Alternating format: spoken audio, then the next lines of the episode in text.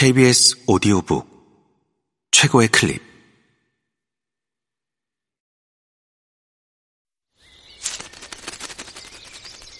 KBS 오디오북.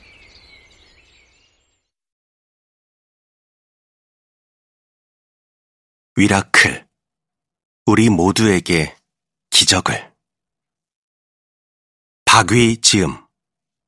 성우 황원종 읽음 중 환자실 면회 시간에 지우가 말을 할 수 없는 나와 대화를 할 수 있는 방법을 고안해 왔다.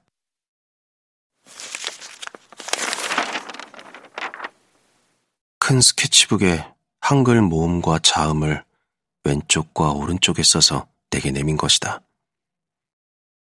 마치 아야가 끝내 말까지 하지 못하게 되었을 때 병실에서 사람들과 유일하게 소통했던 방법처럼.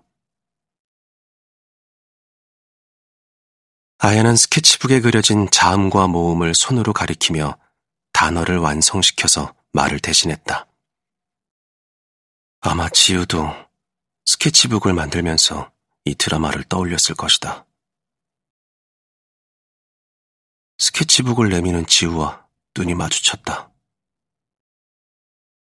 만약 내가 말을 할 수 있었다면 이 상황에서 서로에게 어떤 말을 했을지 충분히 짐작이 갔다. 나는 지우가 내민 스케치북으로 팔을 뻗었다. 그리고 주먹이 쥐어진 채로 천천히 하나하나 가리켰다. 미음, 우, 리을. 형, 목말라? 물 먹고 싶었구나. 나는 있는 힘껏 눈을 깜빡였다. 지금껏 묵혀왔던 답답함이 뻥 뚫리는 것 같았다. 지우는 바로 간호사한테 달려가서 내가 물을 마시고 싶어 한다는 것을 전달했다. 그러나 간호사는 지금 기도 삽관을 하고 있는 상황이라 물을 마실 수 없다고 했다.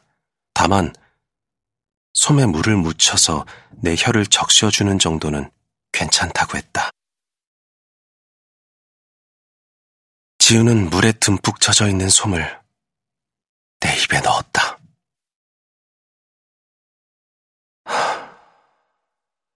지우야, 너무 시원해. 눈물 나게 고마웠다. 물이 적셔진 500원짜리만한 작은 솜을 혀로 빨았을 때는 희열마저 느껴졌다. 그러나 그 기쁨도 잠시.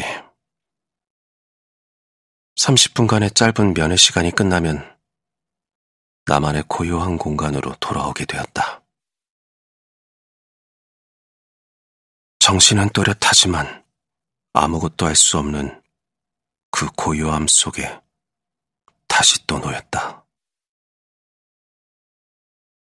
하루에도 몇 번씩 지금 이 상황은 현실이 아닐 수도 있다는 생각을 했지만 시계 속 시간은 분명히 흐르고 있었다.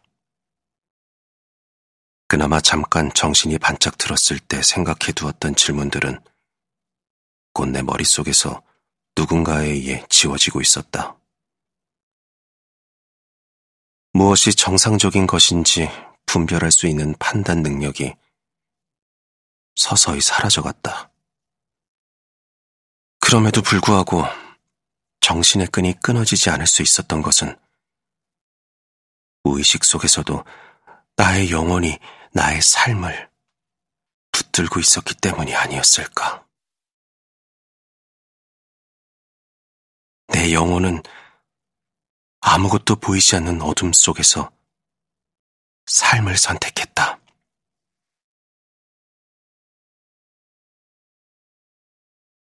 정신이 온전해지는 시간은 점점 늘어났다. 그러나 중환자실에서 깨어있는 시간이 많아지다 보니 오히려 더 괴로웠다. 그래도 조금씩, 조금씩 이 상황들이 이해가 되기 시작했다. 그리고 밥도 먹지 않고, 물도 먹지 않고, 화장실을 가지도 않고 있는데 어떻게 살아있을 수 있을까에 대한 답을 스스로 할 수 있게 되었다. 알고 보니 나는 밥을 먹는 대신에 영양제 주사를 맞고 있었다. 기저귀를 찬 채로 침대 위에서 대변을 보고 있었고, 그 뒤처리를 여러 명의 간호사들이 내게 붙어서 해주고 있었던 것이다. 아무런 감각이 없었지만 요도에 소변줄을 차고 있어서 소변을 소변백에 배출하고 있었다. 의식은 있지만 누군가에 의해 사육되는 것 같은 이 중환자실에서 한시라도 빨리 벗어나고 싶었다. 아야는 투병 중에 손이 움직여지지 않을 때까지 일기를 썼다. 아마도 일기장에 자신의 생각을 기록함으로써 사랑하는 사람들과 영원히 소통하고 싶었던 것은 아니었을까?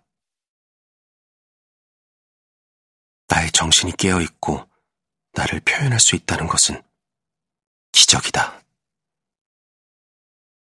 죽음을 향해 걷고 있었던 아야는 마지막까지 자신의 발자취를 남기려 했다.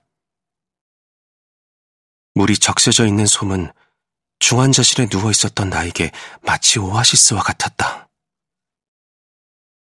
전신마비가 되었다고 할지라도 기쁨을 느낄 수 있는 마음마저 마비되지는 않는다. 삶과 죽음 사이 그 어딘가에서 나는 오늘도 기쁨을 선택하고 삶을 선택한다.